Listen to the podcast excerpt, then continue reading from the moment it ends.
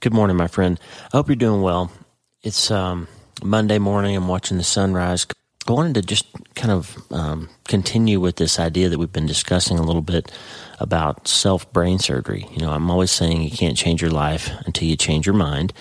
And that's kind of coalescing into a new book idea that I'm, I'm working on that I'm tentatively calling Infinitely Happier, A Neurosurgeon's Thoughts on Thinking. Because the reality is that how we think determines almost everything about how we live. And so if we have bad thinking or thinking that's not productive, then it can really harm us in all areas of our lives. And so that's why I, I, I look at learning how to change how we think as sort of a form of self-brain surgery. But today, we're going to talk about another thing that's related to life change, and that's courage. Because it's scary. When you, when you know you need to change something, but you could just not change it and continue living like you're living, sometimes it's easier and it feels safer to just keep things the way they are, even if the way they are isn't perfect. This is why a lot of people stay in abusive relationships, because it seems scarier to leave or seems scarier to change or tell somebody what's happening than it is to just tolerate the behavior. Like the, the, the fear of change sometimes seems worse than the situation we're in. And even if you're in a good situation, but you feel like God is calling you to something better, it can be really scary to take that step, to say, yes, I'll do anything. God, I'll follow you. That's sort of, uh, in a nutshell, what's happening here in Wyoming with us. Um, I told you I'd tell the story, and there's, there's another episode, or maybe two or three, down the road to get into the whole thing about why we're moving and, and what's going on here. But, but the basics of it is, we have a good situation, and God is calling us to one that's even better. And it's scary. It's a difficult decision to make that step, to give up the comfort of something you know um, for the unknown. But when you know God is calling you to it, you can't really be happy if you don't follow that lead. And so we're going to talk today about courage, how it is that we shake off the fear of change and finally step in to the freedom that we're designed to live in. And as I've said, the problem with, with life is that most of us spend our lives reacting to our own thinking because we don't really think about our thinking. And one part of our thinking that we don't think enough about is how we slip into comfort zones and we're afraid to challenge them, that we have um, these these zones in our brain that we protect and wall off and sometimes use patterns of behavior and habits to um keep us from having to challenge our thinking or admit to certain realities. And so we're going to learn how to get out of that comfort of sameness and take the courage to get into the arena and fight for the freedom and the excitement and the future that we believe that God is calling us into. The fresh wind of the life that we're supposed to live is really better than the comfort zones that we allow ourselves to stay in. We can't change our life until we change our minds. And today we're going to talk about courage, because it takes a lot of courage to shake off old patterns, behaviors, fears, and step into the fight for the freedom that we're meant to have. Jesus said that he came to give us an abundant life. But so many of us spend our days trying to find a way to numb ourselves when life doesn't feel so abundant instead of taking up the fight to change it. We've been talking about this verse in Proverbs. The, the Passion Translation is kind of a new Bible translation that I've been reading some. And in Proverbs seventeen, twenty-seven and twenty-eight, it says, "Can you bridle your tongue when your heart is under pressure? That's how you show that you are wise. An understanding heart keeps you cool, calm, and collected no matter what you're facing." And this is one of the secrets to becoming infinitely happier. This idea of learning how to stay cool, calm, and collected no matter what we're facing. Can we bridle our brains when our thoughts are harming us, when they're, when our thoughts are keeping us from that cool, calm, and collected ability to, to make decisions and step into life with a clear head? That's what we're working on. That's how we become infinitely happier. And it's useful during a global pandemic, but it's also useful in everyday life. We're trying to do it ourselves sometimes by turning our brains off, by hiding in comfort zones, by numbing ourselves to the anxiety and fear of, of the change that we feel like we're being called to. And instead of that, we want to finally get free. And so today, we're going to find the courage to change. We're going to find it together, and we're going to start today. Hey, are you ready to change your life? If the answer is yes, there's only one rule. you have to change your mind first. And my friend, there's a place where the neuroscience of how your mind works smashes together with faith and everything starts to make sense. That place is called self-brain surgery. You can learn it, and it will help you become healthier, feel better, and be happier. And the good news is you can start today. Thanks, Lisa. Hey, so glad to have you listening today. I'm Doctor Lee Warren, and I live in Nebraska in the United States of America with my incredible wife, Lisa, my father-in-law, Tata, and the super pups, Harvey and Lewis. I'm a neurosurgeon and an author, and I'm here to help you harness neuroscience, the power of your brain, faith, the power of your spirit, and good old common sense to help you lead a healthier, better, happier life. Listen, friend, you can't change your life until you change your mind, and I'm here to help you learn the art of self-brain surgery to get it done. If you like the show, please subscribe so you never miss an episode, and tell your friends about it. If you tell two or three friends this podcast was helpful to you, imagine how much good we can all do around the world together. I'm Doctor Lee Warren, and I'm here to help you change your mind so you can change your life. Let's get after it. Man, I've had so many ideas for this episode, um, but it's been really hard to sit down and just finally get it recorded. And maybe that's because some of the things I want to talk to you about are things I need to figure out. That's really the truth I think about most writers. Like most of the things we write about when we're trying to help other people are really because they're things that we want to talk to ourselves about. So that's part of why I write. It's why I podcast. It's why I share just about everything I do. It's really because I'm working through stuff and sorting things out for myself. And I confess that I've been more and more, like writers do, I've been metaphorically looking at this covid nineteen situation. And I've recognized that the situation that we're seeing with covid nineteen in our society across the world may, has, has really pointed out that we desperately need to want to be free. We've seen how quickly our society can go from total freedom to forced lockdown. We've seen how the basic things that we took for granted three months ago, like going to church or to a park or hugging your friends, going to a restaurant, they are now prohibited. Somebody's telling us that we can't do those things. And that's made us all long for freedom again. We might love our homes, but if you're forced to stay inside them for a long time, they start to feel like prisons. And in our lives, I've recognized there are so many things that we rightly can claim that we have the freedom to do. In fact, Christians can rightly claim in the Bible that we have broad freedom to live just about however we want within the confines of, of holy living. I mean, it's okay to drink a glass of wine. It's okay to eat any kind of food. We don't have prohibitions against certain foods that we can eat in, in modern Christian thought, according to the New Testament. But the problem is that the things that we take, that we that we believe that we're free to do and are free to do can sometimes quickly become things that enslave us. And we can end up being slaves to things that we allowed ourselves to do because we agreed and thought that we were free to do them. So it's a slippery slope. And when we're talking about life change, we have to recognize the neuroscience of why it's so easy to end up staying put in certain patterns or certain ways of life or certain sometimes relationships or actual physical places rather than making the change once we realize we need to make it. When we're facing stress, major change, uncertainty, relationship problems, financial strain, illness, whatever, our brains can be so full of anxiety and racing thoughts about it. You sit there and you think about financial problems, for example, and it's a weekend, so the bank's closed. You can't do anything about it. You don't get paid for a few days, and nobody's coming to haul you off to financial jail or repossess your car. You just, you're worried about stuff. So you sit there and you think, gosh, I don't get paid for another two weeks and this is going to happen and that's going to happen and I'm going to overdraft and I've, I shouldn't have bought that thing and I'm, I'm just ruined. I'm, nothing good's going to happen. And you just sit there and you work yourself into this catastrophe that, number one, probably isn't actually going to come to pass. And number two, there's probably twenty-five different ways that you could figure out to get around it or work through it or get some help to solve it if you would stop catastrophizing and start problem solving, right? And number three, it's probably not nearly as bad as you think it is. And number four, you can't do anything about it right now. You can't fix it. The bank's closed. You can't call anybody. There's no way you can solve it. And so we sit there and we just catastrophize and we let ourselves work ourselves into this frenzy of thought that depresses our mood. It makes us stressed out. It makes us angry and irritable. It causes relationship stress. We yell at our spouse instead of fixing the issue or whatever. You kick the dog, right?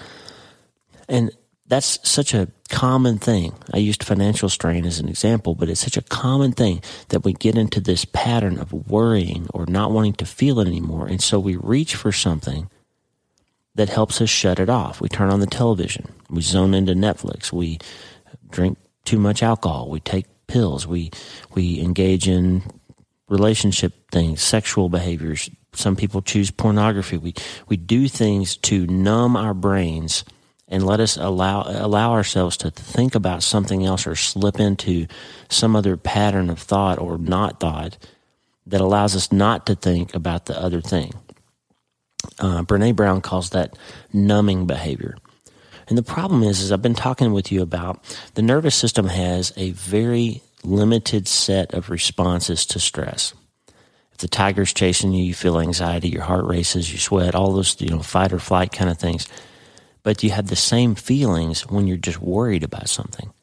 You get the same set of neurochemical responses when there's a real threat as there is to one that you're just thinking about.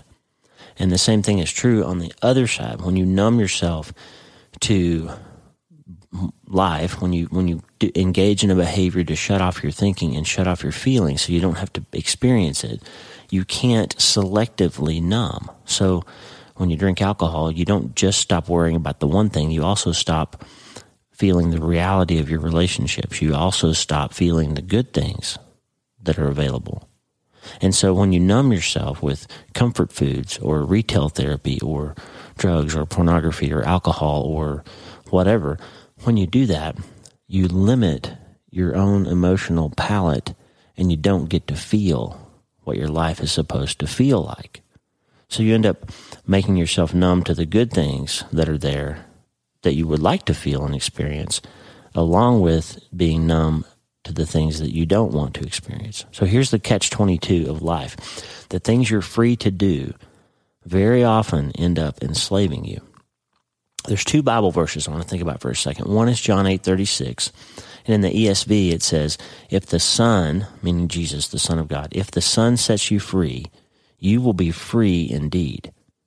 In Galatians five one, the Good News Translation says, freedom is what we have. Christ has set us free. Stand then as free people and do not allow yourselves to become slaves again. So I want you to keep those two verses in mind. We'll come back to them in a minute. But Jesus said several things. One in John ten when he said, I came to give you an abundant life. And as Americans especially, if you're listening in other parts of the world, you probably relate to this too. But in America, we have this chip on our shoulder about freedom. Like, we're free. We can make our own decisions. We can do what we want. And we kid ourselves sometimes. The government actually has more control than we think. But covid nineteen has made us realize that we, we aren't quite as free as we thought we were, and we want to be. And Jesus said, I came to give you an abundant life, a free life. John says if, if, the, if Jesus sets you free, you are really free. And so it's just this knife edge where we're free to do certain things, but those certain things can end up making us slaves to themselves. So we end up sort of tr- treating our problem of our life, whatever it is that we're trying to avoid thinking about or feeling or some big change that we're supposed to make that we don't want to, and we're numbing ourselves to it. We end up end up becoming a slave to the thing that we're using to numb ourselves to avoid the other thing that would end up being better for us. Does that make sense? So what do we do? How do we find the courage to shake off the things that are keeping us stuck, or those things that we pretend to ourselves we think are making us feel better, but they're really just things that we're hiding behind? What gives? What do we do? Now, as an aside, let me just take a second to say this. There are some things that we need to recognize if, if we don't decide to change them on our own, that somebody or something are going to make us change them eventually. Let's take alcohol, for example. If you're using alcohol as a numbing measure for your life, if you're treating your anxiety with alcohol and it becomes a problem where you're using it excessively or at the wrong times, something's going to change eventually for you if that pattern continues. If you, if you project that out into the future far enough, you're going to have a little too much at some time, and you're going to get a D U I, and then you're going to be dealing with legal issues that will haunt you, maybe wreck your career, maybe wreck your family. You're going to have an accident and hurt yourself, or God forbid, hurt somebody else because you'll drink too much and drive. Or if you're a person who only drinks at home, you're going to fall down the stairs, or you're going to get in a fight with your spouse or your kids and lose their respect, or say something you shouldn't have said, or do something you shouldn't do, and something's going to make you stop that. Or even if none of those things happen, if you keep using too much alcohol, eventually you're going to get liver cirrhosis, or you're going to get some kind of medical condition that's exacerbated or worsened by your drinking, or you're going to age too quickly or limit your lifespan. Something's going to happen if you project that out into the future, and something's going to make you change it. Same thing with drugs. Same thing with overspending. If you're not living within your means, then you're going to go bankrupt. You're going to get something repossessed. You're going to have a fight, and your spouse is going to say enough's enough, and they're going to leave you because you can't manage the money. Most divorces are related to finance, or at least a lot of them are. If you don't get that financial house in order, something's going to make you change that. You're either going to lose your house, lose your job, you know, you get in some kind of trouble, and you're going to have to change it and rectify it and downsize your life until you can live within your means. So you need to change it on your own terms. Again, we're talking about freedom today, right? So you do have the freedom to make the decision to change that numbing behavior, stop that spending, stop that drinking. Same thing with weight gain. If you're, if comfort food is your thing, then eventually something's going to make you stop that. You're going to get sick. You're going to have a heart attack. You're going to get diabetes. You're going to have a gallbladder problem and have to have surgery. Like, something's going to occur with your weight or with your health if you don't quit using food as your comfort measure. What are some things that you can think of? What are some things that you have the choice to change now that if you continue to do or not do, as it were, you might lose that choice, and something might force you, somebody might force you, something or some law or some health issue or some financial issue might force you to change. So wouldn't it be wiser then to change it on your own terms? When we're talking about wisdom, let me give you something to think about. Two scriptures that I want you to think about for a minute. Here they are. There's two places in the Bible where this metaphor or idea of level paths comes along. I've talked to my, my kids about, especially my daughter Kaylin and I, have had many conversations about this idea of level paths. So as a Christian, you're free to to do what you want, go where you want, go to school where you want, you know, follow your heart. God's going to lead you. You're not um, mandated to go and do a certain thing for a living or any of that. In, in Christ, you have this broad freedom, but not all paths are equally wise. And so Proverbs four twenty-six says this: make a level path for your feet, and all your ways will be sure. There's four different translations. New International says, give careful thought to the paths for your feet and be steadfast in all your ways. The New Living Translation, mark out a straight path for your feet. Stay on the safe path. English Standard Version, ponder the path of your feet. Then all your ways will be sure. And my favorite, the Berean Study Bible, That's, that's not my favorite translation, but my favorite translation of this verse, Proverbs four twenty-six in the Berean Bible, make a level path for your feet and all your ways will be sure. That idea is echoed in Hebrews twelve thirteen in the N I V. Make level paths for your feet is in quotes. He's quoting the verse in Proverbs. Make level paths for your feet so that the lame may not be disabled, but rather healed. What's this all about? The idea is when you're looking down the path of your life, If you can, if you can make yourself think about the consequences, the potential consequences of a particular decision that you're about to make, then it would be wiser to choose the level path. I'm not saying the easy path, so don't don't confuse me here. Don't don't confuse what I'm saying to you here. It's not safe. It's not right to always just choose the easiest path. That that will be a disaster for you. Especially, listen to me, if you're considering a relationship, if you're a young person and you're dating. It, choosing the easy, available, simple path, the comfort person who's easy, the low-hanging fruit relationship, that's not a path to a successful life. So don't hear me say that you should always choose the easy path. What I'm saying is, once you know the path that God is asking you to follow, then choose the levelest, choose the safest way to get to that place. Choose the best path. It's like it's like um, planning a, a route. If I'm going to go to Nebraska, I put that in my nav, and it's going to give me several alternate routes, right? I can take the long way. I can take the highway. I can take the scenic route. I can take the country roads. But there's one of those in every time that's going to be the best. It's going to be the fastest. It's going to be the safest. It's going to be the, the most scenic, whatever it is that your your goal is there. There's always a path that's better than the other available paths. And that's what this verse is saying. Choose a level path. That's how you get there without falling down, hurting yourself, taking a detour. Make the level path, and that is wise. So what am I, why am I talking about all this stuff? Well, remember, we're talking today about how we can shake off this numbing behavior, how we can shake off the fear of staying put. And when we know we're supposed to make a change, how do we ramp up the courage, and how do we get there? How do we actually do it? Let's talk about Theodore Roosevelt for a moment. There's a speech that he gave in nineteen ten called Citizenship in a Republic.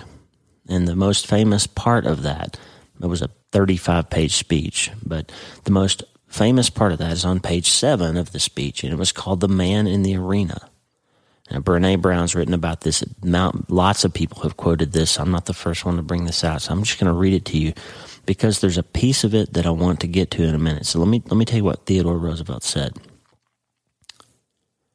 It is not the critic who counts, not the man who points out how the strong man stumbles, or where the doer of deeds could have done them better. The credit belongs to the man who is actually in the arena, whose face is marred by dust and sweat and blood, who strives valiantly, who errs, who comes short again and again, because there is no effort without error and shortcoming. But who does actually strive to do the deeds? Who knows great enthusiasms, the great devotions? Who spends himself in a worthy cause? Who at the best knows in the end the triumph of high achievement? And who at the worst, if he fails, at least fails while daring greatly, so that his place shall never be with those cold and timid souls who neither know victory nor defeat. And my friend, this is why I'm always telling you, start today. You always hear me say that, and if you haven't been listening or reading for very long, you may not understand where that phrase comes from or why I'm always saying it, but it's this. There comes a moment in your life when you know, you just know that you're being asked by God, or if you don't believe in God, you're being asked by your heart. Something is calling you to something different. It's calling you to put the bottle down, to stop numbing yourself. It's calling you to make that phone call and accept that job in that other place. It's calling you to start this relationship or stop this relationship or go back to school. You, you're going to find some place where your heart is telling you, yelling at you, screaming at you that it is time to get in the arena and fight for the change that you know you're supposed to make. And it's scary. And it's easier to stay put. The situation I'm in, I have a good job. I have a contract that auto renews. Like they were never going to, I did a good job here in Wyoming. Everybody knows it. I'm a good doctor. I've done a good job here. Lisa and I have made an impact in this community, and I could have just stayed here. In fact, the, the, the finances were good. That this, this is not a, a decision that's based on money. That the contract that I had here is actually stronger than the one in Nebraska, but God is calling me. He's calling Lisa and I to a new thing. To do what I do in a place that's never had a neurosurgeon, a community that's never had it. And it's scary because we're not just going from one job where the system is built like it is here and everything is fine and I can just stay here and keep doing the thing. We're actually going to a place where we're going to have to build it from the ground up, and we're joining a, te- joining a team of people who are committed to creating a strong and robust neurosurgery program in a new community that has never had it. So if you live in that part of Nebraska and you have a head injury or a brain tumor or hydrocephalus or some kind of neurosurgical problem, you get flown out of there. Like nobody's there to take care of you. And that means that the hospital's never had any expertise in doing any of these things. And so we're going to have to go there and train and teach. And at my age, I'm fifty-one, this is a, a big task. I'm, I'm going to start a new program. Lisa's going to help me. We're going to build it just like we did in Alabama together. And we have a great team of people there and some great people going with us to make this happen. but it's not, it's not safe. It's not guaranteed. It's not going to be easy, but we can take a level path to get there. There's a way that we can put together the right people, partner with the right hospital like we have, um, join forces and with like-minded people who are committed to the same goal, and we can make safe steps that are level and will produce the right result, even though it's going to be scary. So when I say start today, there comes a moment when you just know Jesus is calling you to be free of the thing that's holding you back, to stop that spending problem, to say yes to this new job, to propose to the girl. There's a time when if you don't do it, you're going to hurt your heart. You're going to just stay numb to that part of your life, and you're going to miss an opportunity, or you're going to hurt yourself or hurt your family. And it takes a great amount of courage to say yes when your heart is calling you. It takes a great amount of courage to step out into that unknown when you could just stay in the known, even if the known is not good for you. It sometimes feels safer to stay put, but that long failure of staying put is so harmful to your heart once you know that you're being called to get into the arena and fight for the new thing, to fight for the level path that that's going to take you to where God intends for you to be set free again. Because the alternative to having that courage, the alternative to getting into the arena, the alternative to saying yes when God's calling you, the alternative to starting today is a life that is marked by being forced to react to other people's decisions, or the consequences of your inaction, or the failure to acknowledge what your own heart is telling you to do. That long failure of staying put ends up being so much worse than any failure that you might have if you actually get in the arena and get sweaty and let the get bloody and get beat up, but end up winning the day. Or even if you fail, at least you tried. That long failure of staying put is so much worse. Friend, you have to try. If your heart is calling you to it, you've got to do it. It's time to stop numbing yourself to the experience of your life. It's time to shake off those things that are that you're free to do but could end up enslaving you. It's time to be free indeed. It's time to start making that level path to get you to where you're supposed to go. If you know there's a change you need to make, I want you to dare greatly. Look down the path to see what happens if you don't change it. Think down the future. Where's that path going to take you if you don't take the one that you're being called to? And what could happen if you do take it? And start today. Make the change. Get in the arena. Get after it. You've got it in your heart. God created you to be free. If the sun sets you free, you're free indeed. He created you to have an abundant and rich life, not to be numb to everything and just not even feel anything and try to shut your own brain off. He created you to shake that stuff off. Hebrews says, cast off the chains that hold you down and hinder you. Cast them off, shake them off, and step into that challenge. You can do it. You can dare greatly. If the sun sets you free, you'll be free indeed. Look, this is self-brain surgery. It's biblical. It's consistent with neuroscience. It's good self-care. It's time to get in the arena, friend. It's time to get after it. It's time to start today. Hey, thanks for listening. Please subscribe to the show so you automatically get every episode. And if you like the show, you'll love my weekly letter. Check out my writing at dr lee warren dot substack dot com, dr lee warren dot substack dot com. Get the free newsletter every week for my best prescriptions for becoming healthier, feeling better, and being happier through the power of faith and neuroscience smashing together via self-brain surgery. dr lee warren dot substack dot com. And if you need prayer, go to the prayer wall at w lee warren m d dot com slash prayer. The theme music for the show is Make Us One by Tommy Walker, graciously provided for free by the great folks over at tommy walker ministries dot org. Check it out and consider supporting them, tommy walker ministries dot org. Remember, you can't change your life until you change your mind, and the good news is you can start today. I'm Doctor Lee Warren. I'll talk to you soon. God bless you, friend. Have a great day.